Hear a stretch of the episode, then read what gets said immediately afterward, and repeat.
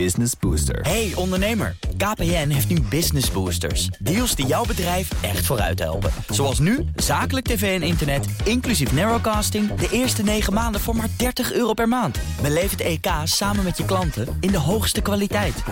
Kijk op kpn.com slash businessbooster. Business Booster.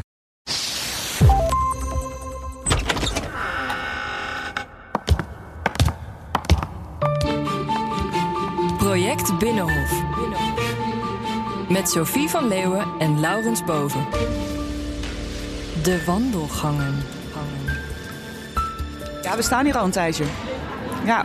Maar ja, als we niet naar binnen kunnen, dan gaan we naar het uh, Lange Voorhout. En er staan sprekers vandaag, dus dat vind ik ook interessant. Komen jullie doen? Komen we doen. Een duidelijk signaal geven. Maar wel braaf. In de rij. Wel heel erg in het gareel. Docent, hè? Moet wel het goede voorbeeld geven. Waarom gingen zij met lege handen naar huis? Nou ja, behalve dat eenmalige cadeau van 460 miljoen euro. Laurens, wat denk jij? Nou ja, ik denk eigenlijk dat ze uiteindelijk wel meer gaan krijgen. Maar je krijgt natuurlijk nooit voordat de staking begint... opeens nog een grotere uh, deal binnenboord. Hè? Dus... Uh, Jij hebt nog hoop. Nou, het, het probleem is dat de, de, het kabinet voor deze kabinetsperiode eigenlijk gewoon een vaste begroting heeft. Dus niet een structurele wijziging van de begroting wil accepteren. Um, maar er zal toch wel iets van een afspraak moeten worden gemaakt. Want die 460 miljoen was voor deze kabinetsperiode, de komende twee jaar de tijd daarna, dan, dan, ja, dan moeten er eerst verkiezingen overheen. Dus niemand weet tijd en brengt. Maar ik vroeg dat net op een soort van iets moet afspreken met die bonden over wat, wat een perspectief is voor de periode na de volgende verkiezingen. Of is het allemaal de schuld van GroenLinks, die de begroting al hebben goedgekeurd. En, en de draaiende onderwijsbond, de AOB, dat zou ook nog kunnen. Er is nu meer geld, een half miljard, dat is veel. Maar nog niet genoeg om het lerarenprobleem op te lossen. En het moet structureel. Ja, of het is de schuld van D66 zelf, die bij de afgelopen Prinsjesdag uh, uh, onderhandelingen vergeten is om meer geld te eisen voor onderwijs. Je hoort het, we zitten trouwens in staat het lokaal, het café, uh, waar lobbyisten, kamerleden, journalisten op het Binnenhof samenkomen voor een kopje koffie op de begane grond bij de Statenhal. En samen met twee onderwijswoordvoerders op de bank, Futselaar naast mij van de SP. Hallo. Dag Frank. Jan Paternotte van D66. Hoi. Van alle markten thuis. Jan Paternotte, maar het geen markt, onderwijs. Hè? Laat dat duidelijk zijn. En natuurlijk Laurens Boven. Nou, overigens hey. is Frank Futselaar ook uh, meerdere woordvoerders. Uh, Landbouw, hey. natuur, economische zaken. Dit, ik mag ook graag... Uh... Ik doe ook nog integratie en inbreng. Hebben jullie ook andere fractieleden eigenlijk? Of hebben jullie gewoon heel goed onderhandeld toen hier de fracties bij elkaar kwamen?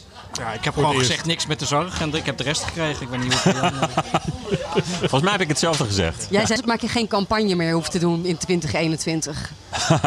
Uh, precies, ja. Hey, ja. Jongens, uh, jullie zitten hier toch ook wel eens met, met lobbyisten, met leraren in, de, in koffie te drinken in dit café. Hoe, hoe gaat dat? Worden jullie kapot gelobbyd hier met een kopje koffie? Nou, kapot gelobbyd is misschien wat overdreven, wat het voor een coalitiepartij net wat anders uh, gaat. Ik vind ook wel dat je soms een beetje kritisch moet zijn wie met je wil praten. Heb jij de afgelopen weken met een boer en met een leraar hier in het café gezeten? Nou, boeren, dat is wel een paar weken terug, want toen speelde dat uh, heel erg. Uh, een leraar heeft vooral mijn collega Peter Quint heel veel meegepraat de afgelopen week. Dus dat was ik niet, maar bijvoorbeeld mensen uit de wetenschap. Ik bedoel onder andere ook universiteiten en hogescholen. Ja, daar heb ik mee gesproken. Ja, en niet alleen hier trouwens, maar ook vooral buiten dit gebouw. En Jan, met wie heb jij hier het laatste koffie, lobby koffie gedronken? Ja, ik probeer zo min mogelijk te zitten, want je zit hier al vier dagen per week opgesloten in dit gebouw. Dus ik probeer uh, de rest van de week zo mogelijk op te gaan. Dus ik ben de afgelopen weken in Groningen, Maastricht, uh, Rotterdam, Amsterdam, Utrecht. Overal gewoon op bezoek geweest en daar inderdaad gesproken met leraren, wetenschappers, onderzoekers. Om een goed beeld van het hoger onderwijs ook te Of zit je hier misschien ook iets te zichtbaar? Ja, want iedereen komt hier de hele tijd langs. Dus, dus iedereen kan hier zien met wie je koffie zit te drinken. Ja, maar dat vinden wij natuurlijk helemaal prima. Laten we hartstikke transparant zijn. Uh, Volgens mij zijn er ooit ook wetsvoorstellen geweest om duidelijk te maken welk Kamerlid met welke lobbyist praat. Ik praat zelf niet zo heel veel met lobbyisten, omdat uh, het volgens vaak ook prima is dat ze gewoon een e-mail sturen. Dan weet je ook al wat ze te melden hebben. Want dan voelt zo'n gesprek niet per se iets toe. Maar ze hebben toch ook kamerpasjes? Ze kunnen toch ook gewoon bij jullie de deur open doen en naar binnen lopen? Nou, als het goed is kunnen ze niet zomaar meer naar binnen lopen uh, bij ons. Nee. Je, moet ze wel, je, je, moet door een Kamerlid naar binnen gehaald zijn. Uh, en het is ook niet de bedoeling dat ze vrij rondlopen. Dus laten we zeggen, stel je voor dat Jan iemand binnenlaat en vervolgens niet oplet dat hij weer naar buiten gaat en hij komt bij mij door de deur. Dan krijgt Jan waarschijnlijk een klacht van de beveiliging aan zijn broek. dus dat zit, is wel wat meer gereguleerd tegenwoordig. Maar in deze ruimte, ja, daar kun je relatief makkelijk binnenkomen.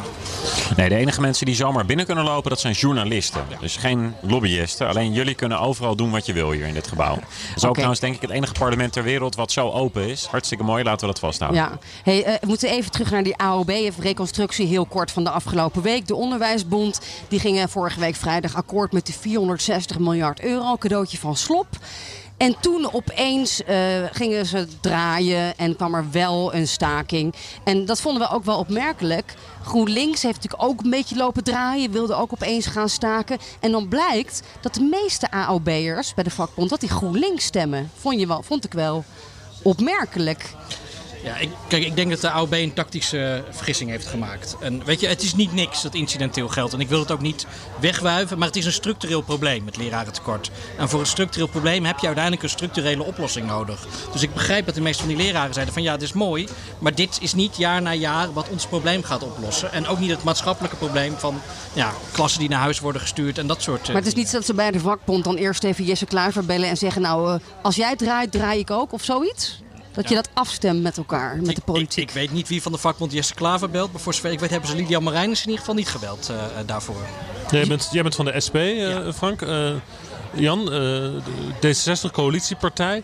Um, was je verbaasd dat de AOB afgelopen vrijdag akkoord ging met het bod van Slop? Ja, dat is ook best lastig als de SP al niet weet wat er binnen een vakbond gebeurt. Om voor mij als D66er dat dan helemaal Nee, maar jij weet wel wat er in de coalitie is gebeurd. Je weet dat dit bod kwam en, en dat die onderhandelingen op dit punt stonden. En dan, ja. dan gaan ze akkoord. Nou ja, en uh, dat zei uh, mijn collega Paul van Menen, die doet het primair onderwijs, die zei dat gisteren ook van ik ken Lisbeth Verheggen heel lang. En ik kan me niet voorstellen dat zij uh, niet heeft afgestemd met de achterman voordat ze akkoord is gegaan. Dat, en dat hoorde ik ook de minister zeggen. Er is wel degelijk gewoon met het bestuur, het hele bestuur van de AOB gesproken. Uh, dus in die zin, nou, verbaasd dat, dat er een akkoord lag. Nee, ik denk dat dat ook hard nodig was. Dat het uh, na het weekend weer veranderde. Ik dat hoorde was wel dat verbazingwekkend. ook. Dat er een interne, uh, eigenlijk een interne strijd lijkt te zijn bij die vakbond. Wat weet jij daarvan, Frank? Uh, misschien ook tussen GroenLinksers en, en SP'ers, de meer radicalere flank van de onderwijsvakbond. Is daar, wat is daar aan de hand? Kijk, elke vakbond die zal uh, vleugels hebben. Het is niet zo dat er een soort SP-element is dat als blok optreedt en uh, daarvoor uh, problemen zorgt. Tenminste, als het er is, dan heb ik er geen enkele weet van. En dat lijkt me onwaarschijnlijk.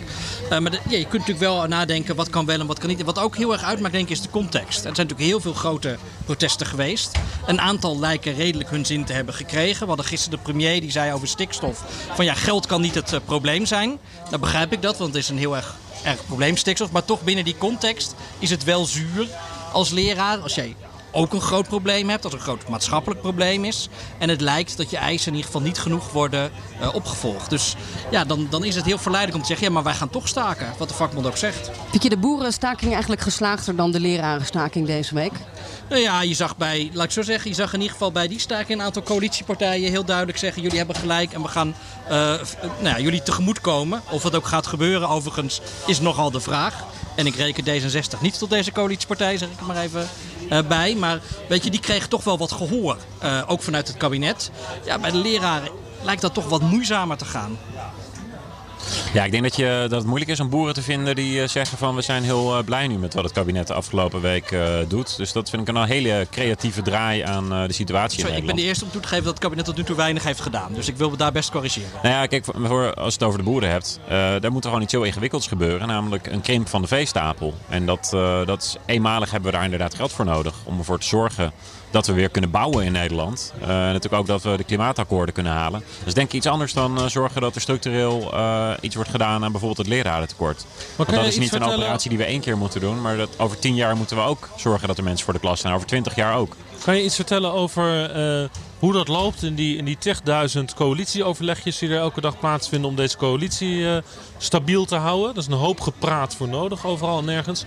Um, hoe die discussie dan loopt, dat het dus, de, de, de, om dat te vergelijken. Hoe dat met de boeren gaat en hoe dat met de onderwijzers gaat. Ja, ik, uh, ik zit natuurlijk niet bij alle coalitieoverleggen, omdat ik uh, het hoger onderwijs doe en integratie en zo. En ja, een uh, inburgering heeft dan weer weinig met boeren te maken. Dus dat vind ik lastig om daar wat over te zeggen. Want, dan... Nee, dan hou het even op jouw coalitieoverleggen. Nou, die zijn heel gezellig. Waarom hebben de onderwijzers niet hun zin gekregen? Uh, volgens mij hebben de onderwijzers een, voor een groot deel hun zin gekregen. Doordat er geld op tafel is gekomen om echt iets te gaan doen aan het lerarentekort. Nee, dus ze en willen zegt structureel geld Dat en- zegt en Van daarvan- Futselaar ook. Dat is hartstikke mooi. We zouden alleen graag zien dat het structureel wordt. Nou, wat de onderwijzers hebben aangegeven is... geef ons nou het signaal dat jullie intentie is om dit inderdaad structureel te maken. Want dan kunnen we ook mensen aannemen. ik denk dat jullie ook meer En- en- willen. Ja, jullie wij hebben ook aangegeven dat wat ons betreft we dat ook inderdaad kunnen doen. Dus samen met GroenLinks hebben we dat ook gisteren ingebracht Ja. bij de begrotingsbehandeling. Precies, dus waarom lukt dat niet? Wat gebeurt er binnen die coalitie dat het jullie niet lukt om structureel geld voor het onderwijs eh, er doorheen te krijgen? Ik begrijp eerlijk gezegd niet dat je zegt waarom lukt het jullie niet. Want eh, over dit voorstel van D66 en GroenLinks daar zal nog over eh, gesproken en ook gestemd moeten worden. Dus ja, als je het nu alvast het is nog niet afschrijft. gelukt. We hopen natuurlijk onder meer dat de SP dat dan zou kunnen steunen. De, de eis die ligt natuurlijk al heel lang op tafel van de bonden. Dat ze structureel geld willen voor de, voor de sector. Dat weten jullie ook. En het is, het is nog steeds niet gelukt. Er komt wel degelijk ook structureel geld bij eh, voor de salarissen. Eh, als een CAO straks rond is, komt dat ook nog eens vrij. Nog Eh, 3, 4 procent erbij, toch? Ja, volgens mij gaat het over iets van 270 miljoen. Nou, vorig jaar is er zo'n eh, 8,5, bijna 9 procent bijgekomen bij de leraren salaris. Ik wil even naar de feiten, naar de cijfers. Eh, ik eh, kreeg van het ministerie van Onderwijs de salaris van de leraren eh, op een briefje. Hoeveel verdienen ze nou eigenlijk en, en hoe erg is het nou met die, die loonkloof? En kijk even mee, Frank, misschien jij ook, ehm, Jan. Wat mij opviel is dat je dan eigenlijk ziet dat die, die, die eh, lagere schoolleraren, nou ja, als ze beginnen iets van 100 euro minder verdienen dan eh, de middelbare school. Maar ook als, ze, als je aan het einde van je, je eerste schaal zit, zitten ze allebei rond de 4000 euro. Ook, eh, nou ja, 100 euro verschil. Dus ik vroeg me een beetje af, leuk zo'n staking, maar waar gaat dit eigenlijk over? En is dit niet gewoon een soort van fact-free politics? Nou nee, dat lijkt me niet. Eh, er is best een... dat- natuurlijk, het verschil wordt juist veel zichtbaarder als je lange tijd werkt. Ehm, maar kijk naar buiten. Er is gewoon een enorm lerarentekort in het basisonderwijs. Eh, en in één ding geloof ik heel erg in marktwerking. En dat is als het gaat om salarissen. Als jij geen mensen kunt vinden, ja, dan betaal je ze kennelijk te weinig. En dat is natuurlijk bij uitstek wat er in het basisonderwijs aan de hand is. Maar ze Niet alleen- verdienen nog meer dan, dan jij als SP-Kamerlid. Want jij moet de helft van je salaris inleveren. En jij, jij verdient volgens mij 2800 euro Netto. of zoiets. Netto. Ja, oké. En Maar goed, dat, dat scheelt eigenlijk één ding, veel. natuurlijk, één ding klopt natuurlijk niet aan wat Frank Futselaar zegt. Eh, kijk, als je dit salaris geeft, er zijn echt genoeg mensen die voor dit geld voor de klas willen staan. Alleen wij willen graag dat dit ook mensen zijn die gediplomeerd zijn, die de leraaropleiding hebben gedaan, die naar de PABO zijn geweest. En al twintig jaar hebben we te weinig studenten op die eh, PABO's, waar leraren basisonderwijs worden opgeleid. Te weinig mensen in die lerarenopleidingen. Ik was van de week in Tilburg weer op bezoek. Ehm, Ik ja, las dus vandaag dat er zelfs 12.000 leraren zitten thuis met een WW-uitkering. Daar heb je het lerarentekort meteen opgelost. Nou ja, dat lijkt me ook eh, heel goed als eh, alle hogescholen die, nou, die hebben zicht op wie hebben ooit zo'n diploma bij hen gehaald bij de leraaropleiding bij de PABO's. Eh, ja, stuur hen een bericht eh, en nodig ze uit van eh, ik denk dat er wel een baan voor je is als je eventueel weer aan de slag zou willen. Ja, hier zijn al eerder ook gesprekken over gevoerd. Hè. Dus sommige hogescholen doen dit ook, andere doen het weer niet. Maar ik heb bijvoorbeeld thuis een eh, PABO-diploma liggen. Het is overigens niet van mijzelf, maar Van je vriendin. echtgenoten. Eh, maar wordt ook niet bericht- gebruikt. Die heeft zo'n bericht ook niet, eh, zo'n uitnodiging ook niet gehad. Dus ik zou zeggen, laten we al die, eh, die docenten die inderdaad nu niet aan het werk zijn, maar dat misschien wel weer zouden willen, ook een uitnodiging sturen. Maar vind je dit nou niet- fact-free politics of niet? Dat, dat iedereen zegt we verdienen te weinig. Terwijl volgens mij verdient een gemiddelde BNR-redacteur ook nog veel minder dan een lagere schoolleraar. Vind je dat niet een beetje overdreven, Jan? Nou, Die ik, roep ik om weet geld. eh, dat eh, het voor de klas staan, de hele dag met die kinderen bezig zijn, eh, hen begeleiden. Het is denk ik ongeveer het belangrijkste werk wat we in Nederland hebben. En ik snap heel erg goed dat zeker als er ook nog een leraartekort is en die druk zo hoog is, dat mensen dan eh, opkomen voor hun salaris. Eh, dat is ook de reden dat wij eh, ja, de afgelopen twee jaar vorig jaar 9%, volgend jaar ook weer eh, hopelijk een hoop geld erbij doen bij dat salaris. Want dat is echt wel nodig. En als BNR-redacteuren 2563 euro bruto verdienen per maand, dan wil ik jullie echt aanraden om lid te worden van een vakbond. Want daar valt veel meer uit te halen. We gaan staken, we gaan staken. hey, nog even over de fact-free. Hè? En de, jij bent natuurlijk ook van de, van de, de boeren en de doorrekening en de, en de klimaat... eh, eh, RIVM-cijfers, daar heb je toch heel veel kritiek op eigenlijk ook, hè Frank?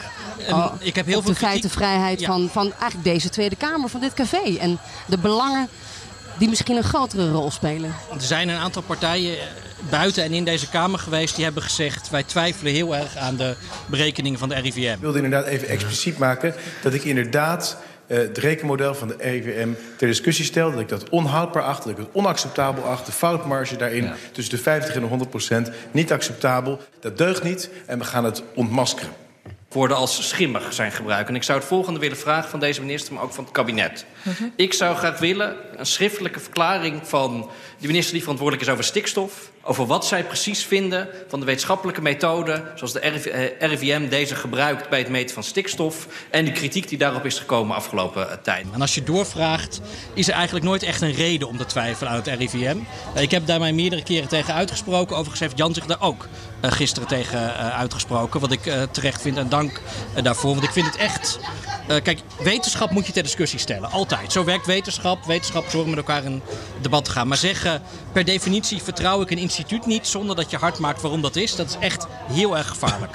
Volgende week gaan we naar Laura van Geest. De vertrekkende de baas van het planbureau. Maar Frank, jullie doen toch helemaal niet aan cijfers en, en doorrekening van, van je verkiezingsprogramma? Dat soort dingen? Dat doen wij wel. Zeg maar, net zoals alle partijen bij verkiezingen. Wij laten onze programma's doorrekenen door het CPB en ook door het Planbureau voor de Leefomgeving. Betekent niet dat je er geen kritiek op kan hebben. Uh, bijvoorbeeld, um, het CPB heeft vaak heel veel moeite met investeren in onderwijs. Hè, om daar de economische voordelen ook van uh, te berekenen. Dat zeggen ze zelf ook, dat is niet alleen kritiek. Dus je kunt daar best af en toe vraagtekens bij zeggen, maar wij laten het wel doen. Dat is misschien wel meteen een goede, want bij de vorige keer zag je dat heel veel partijen zijn die best weinig geld in het onderwijs willen steken. En dat zei uh, de Dennis Wiersman van de VVD gisteren letterlijk. Ja, daar speelt ook wel een rol bij. Dat het CPB investeringen voor onderwijs helemaal niet erg beloont. En dat ze eigenlijk zeggen, ja, dat kost vooral geld. Terwijl ja, iedereen, iedereen kan ook op zijn vingers natellen. Als we kinderen goed onderwijs geven, dan hebben we daar uiteindelijk ook met z'n allen weer plezier van. Het is makkelijker voor mensen om een baan te vinden en dan betalen ze meer belasting. Ze leven gezonder, et cetera. Dus en ze leven gezonder, ja. uh, ontwikkelen zich. Nou ja, de onderwijs is uh, misschien wel het belangrijkste wat we uh, in de samenleving als overheid doen. Ligt daar een probleem bij de discussie, misschien ook voor de onderwijslobby, om dus hier aandacht te krijgen voor investeringen in het onderwijs, omdat ze uit de economische modellen van het CPB uh, niet goed genoeg naar voren komen? Ja, nou ja, ja, kijk, elk economisch model is natuurlijk beperkt. Dat, dat is inherent aan een model, het is nooit helemaal de, de werkelijkheid. Onderwijs komt er vaak wel slecht vanaf, ook omdat het natuurlijk... Het zijn vaak hele langlopende investeringen die je doet. Hè. Als je heel goed basisonderwijs geeft, ja, dan duurt het 20 jaar voordat diegene eindelijk belasting begint te betalen. Dus het duurt in zekere zin pas heel lang voordat je rendement krijgt voor je investering. Mm -hmm. Maar dat is wel heel hoog. Uh, dus het is wel heel belangrijk om te investeren in ons. Dus het is gewoon een beperking aan het model. Betekent niet dat het model onzin is, betekent niet dat het CPB onzin is. Het is alleen wel dat als je kijkt naar dat soort cijfers en dat soort voorspellingen, dat je die kanttekening wel moet durven maken van ja, ja maar. Want ja, ik ga modellen... er zo meteen ook voorstellen, uh, ook naar aanleiding van het debatje dat ik even met Dennis Wiersma daarover had. Uh, van de VVD, uh, dat het CPB wel vraagt om wel uh, een studie te doen naar wat onderwijs eigenlijk oplevert. En nu levert onderwijs natuurlijk heel veel op, inderdaad, ontwikkeling, welzijn, gezondheid, et cetera. Maar ook wat onderwijs in geld oplevert, dat ze, dat, dat ze daar toch een, een, een CPB-berekening van gaan maken. Ja, want modellen zijn belangrijk voor politici nou ja, bijvoorbeeld de SP had bijvoorbeeld uh, draagt het onderwijs een warm hart toe, dat weet ik. Maar had bijvoorbeeld bij de laatste verkiezingen gezegd laten we 300 miljoen euro bezuinigen op het hoger onderwijs. Ja, uh, ja dat, daar speelt ongetwijfeld ook mee dat partijen niet echt beloond worden om geld voor onderwijs op te schrijven. Uh, en ja, ik denk dat het heel erg zou helpen als meer partijen zeggen we willen meer geld voor het onderwijs. En ook durven dat in verkiezingsprogramma's te zetten. Want modellen dat... Want uh, wij hebben bijvoorbeeld zitten onderhandelen met de VVD. Nou, wij wilden een miljard erbij voor hoger onderwijs en innovatie. De VVD uh -huh. wilde juist bezuinigen, 200 miljoen eraf. Nou, dan kom je in het midden uit, 400 miljoen erbij. Hartstikke mooi. Maar wij willen natuurlijk meer. Uh, dus ik, inderdaad, een CPB-model wat ook ja, je beloont als je durft te investeren in het onderwijs. Dat zou al die andere partijen uh, ongetwijfeld helpen om, net als D66, het ook bovenaan te zetten. Frank van de SP, ik vind het fascinerend wat, wat Jan van D66 hier zegt. Modellen zijn dus zo belangrijk voor hoe politici werken, hoe politici tot besluitvorming komen. Uh, dat het ook dit soort gevolgen heeft. Maar de, jij bent wetenschapper. Althans, je bent woord voor de wetenschap, laat ik het zo zeggen. En oud-leraar. Laten we ons aan de feiten houden. Um, zijn modellen te belangrijk voor politieke partijen tegenwoordig? Nou, ja, in sommige opzichten. En dat, het hangt ook wel een beetje van de vorm van uh, wetenschap af. Uh, maar kijk, economie, ja, dat zijn inherent vaak wat onzeker, onzekere modellen. Want menselijk gedrag is de algemeenheid. Ja. is gewoon heel moeilijk om in modellen te plaatsen. Want daar gaat nu wel een heel groot deel van de discussie ja. en het conflict over. Hè? Zo, ja. hè, vooral bij de boeren natuurlijk. De, boeren en de politici begrijpen elkaar eigenlijk niet. Omdat politici praten over modellen rondom stikstofuitstoot. En eh, boeren zeggen van eh, ja, dat is een papieren werkelijkheid. Maar dat is niet helemaal Ja. waar, want er wordt wel echt heel veel gemeten ook Ja. in die gebieden. En het blijkt gewoon dat er veel te veel stikstof is. Natuurlijk, er zit ook een model over waarin ze kijken hoe komt dit. En er zijn eh, nou ja, met name uit de boerentak die zeggen van het kan niet dat wij zoveel stikstof eh, uitstoten. Ja, ik vrees dat het wel het geval is en dat daar toch de, het grootste, grote Want je zegt er wordt ook gemeten. Er zijn meer dan 80 meetpunten in natuurgebieden van stikstof eh, in, eh, in Nederland. 80 is Plus niet zoveel. zes grote. Ja, goed. Heel veel wordt ook berekend. Hè? Heel veel wordt aangenomen en geëxtrapoleerd op basis van 80 meetpunten. Ja, maar als ik in dit gebouw vier meetpunten eh, heb waarin ik de temperatuur meet. En ik zeg nou daaruit export- eh, extrapoleer ik de temperatuur in de rest van het gebouw. Ja. Dan denk ik dat ik een redelijke schatting kan maken. En dat ik er niet heel veel naast zit. Ja, wat jij zegt van ja, zijn modellen nou wel perfect? Nou, modellen zijn inderdaad niet perfect. Maar het is natuurlijk wel het beste wat we hebben. En ik denk dat we er trots op mogen zijn dat we in Nederland proberen inderdaad zoveel mogelijk aan de hand van kennis inderdaad te werken. Mhm. Op basis van feiten. Mhm. Kijk naar wat in Amerika nu gebeurt. Daar had je fantastische overheidsinstituten die hele goede inschattingen maakten. Bijvoorbeeld van de ontwikkeling van klimaatverandering. Wat betekent dat voor overstromingen in Amerika? Voor de kustverdediging die we nodig hebben. Nou, Trump heeft geprobeerd om ervoor te zorgen dat niet meer nagedacht mocht worden. Dat er geen wetenschap meer mocht gemaakt worden voor de periode na 2040. Ja, waarom? Omdat je daar de zwaarste impact van klimaatverandering ziet. En dat vindt hij lastig als dat soort feiten op tafel liggen. Dus laat het maar überhaupt niet maken, want alles is onzeker. Nou, er zit, in alle modellen zit iets van onzekerheid. Maar modellen geven wel meer kennis dan als we zouden zeggen... we doen het allemaal met onze dikke vinger. Ja, we hebben nu een, duim een, een. PFAS-model eh, over vervuiling van, van een chemische stof in het land. En die, dat, is, dat model is zo streng op papier, dat, dat model, dat er in de echte wereld grote problemen zijn. Ja, is maar het wel ook, echt ook, dan? Is ook dat dat is natuurlijk omdat we... De, de- ja, we hebben ooit hier de asbestproblematiek gehad. Eh, waarbij wij eh, dingen bouwden met eh, materiaal wat ideaal leek te zijn om te bouwen. En wat later kankerverwekkend bleek te zijn. Nu hebben we PFAS. Daarvan is duidelijk ontdekt dat, er ook, dat het ook mogelijk kankerverwekkend is. In ieder geval bij proefdieren. Jawel, maar dat waar het blijft- vrouwen onvruchtbaar maakt. Dan denk ik, ja, laten we dan wel snel komen tot een norm die Ja. mensen ook beschermt. Maar als jij het zo mooi dus dat is niet dat- zo gek. En het RIVM moet daar dan antwoord op geven. Als Ja, dat zo- is zoals als het werkt zo- in een op kennis gebouwde maatschappij. Dat benadruk je heel erg. Het belang van kennis, van metingen, van wetenschap, van modellen. Maar waar blijft dan de politiek? Want er zijn toch ook politieke keuzes. En je kan bijvoorbeeld zeggen van eh, ik wil eh, wel of niet nivelleren in het land. En, Ja. en dan kan ik dat uitdrukken op basis van een CPB-model over de economische groei. Of dat wel of niet goed is voor de economische groei. Je kan ook zeggen ik wil wel of niet nivelleren omdat ik het wel of niet rechtvaardig vind. Uit politieke overtuiging. Maar de politiek En maakt keuzes over wat je rechtvaardig vindt, wat je wil. Alleen het is belangrijk dat het dan op basis van feiten is. En Ben je dat die eens, feiten eh, die leveren Ja. de wetenschappers aan. En daarom vind ik het zo zorgwekkend dat bijvoorbeeld het RIVM wordt aangevallen. eh, met van ze zijn niet transparant of hun berekeningen. Nou, de RIVM maakte alles transparant en de berekeningen bleken ook te kloppen. Dus keer op keer gegaan met die planbureaus. Die geven ons de nuchtere feiten, ook als het toevallig niet lekker uitkomt. Ja, maar we hebben net deze week... Maar veel eh, politici denken dan van ja, het komt niet lekker uit, dus laten we dan doen alsof die feiten er niet zijn. En dat is zorgwekkend. Net deze week, eh, Jans, zien we in het Trouw staan dat het CBS een CPB-model onderuit haalt. Het CPB had een model opgesteld over stikstofuitstoot bij stallen. Mhm. En dat met technologische verbeteringen aan de stallen de stikstofuitstoot daalt. Het CBS heeft gemeten dat dat waar is.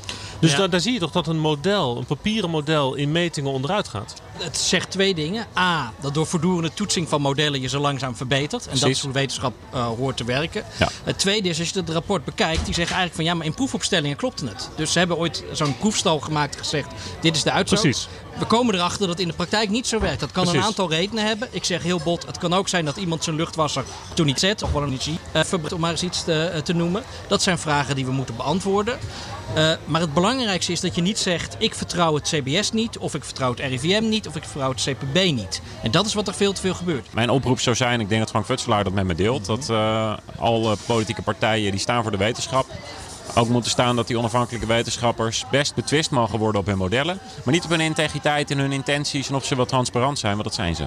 Nou, wat dat betreft, heren, misschien afsluitend, zullen jullie blij zijn dat de ideologische keus van de VVD om 130 te mogen rijden op de snelwegen, dat die nu door wetenschappelijke onderbouwing rondom stikstofuitstoot eraan gaat.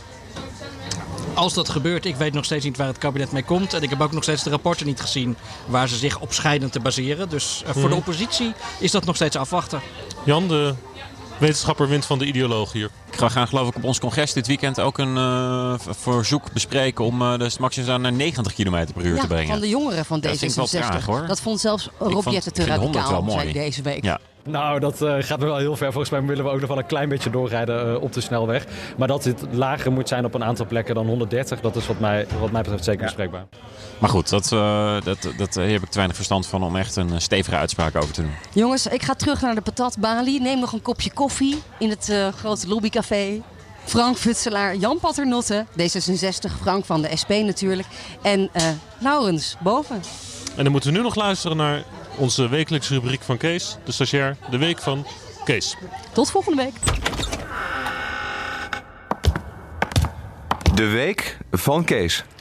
Ik sta hier samen met Menno de Bruyne, persvoorlichter van de SGP-fractie in de Tweede Kamer, voor de Handelingenkamer. Zullen we naar binnen gaan? Wat mij betreft wel, maar dan moet ik wel eerst even de deur open doen via een speciaal slot, want het is eigenlijk streng geheim. Daar is hij.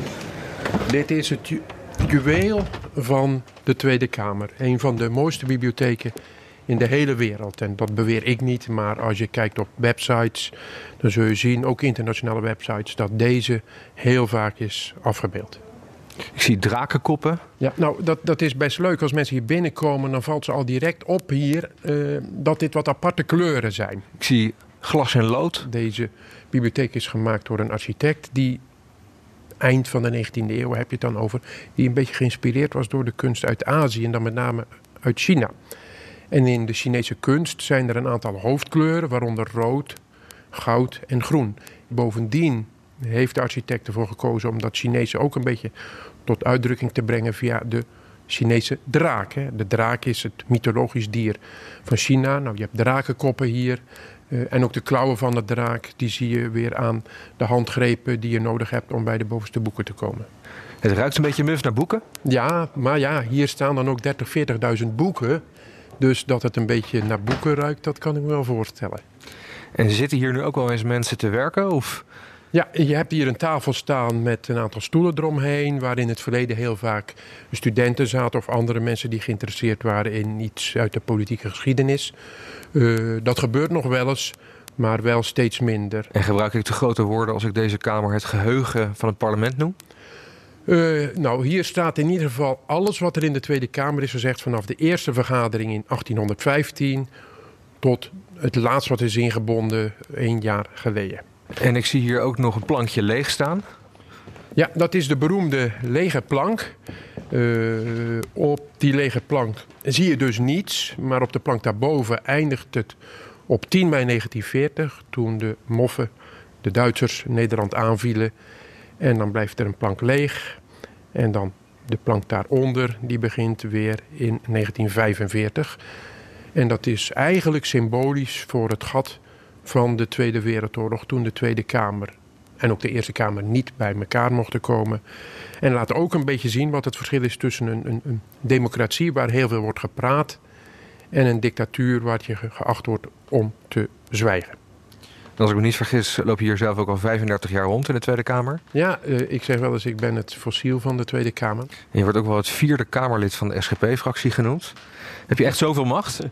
nee hoor, en ook niet zoveel salaris. Uh, en ik ben blij dat ik voorlichter ben. En absoluut zou ik niet eens Kamerlid willen zijn. Ten eerste kan ik het niet. En bovendien ben je dan ook een beetje slaaf van je eigen partij. Je moet heel veel vrijheid inleveren. En, en die vrijheid die vind ik erg kostbaar. Dus uh, ik zou die voor het beste salaris niet in willen leveren. En hoe ziet die vrijheid er als persverlichter uit?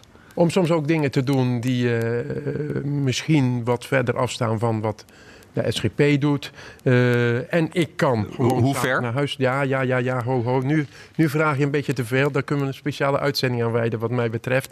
Hartstikke bedankt. Ja, graag gedaan. De week van Kees. Project Binnenhof.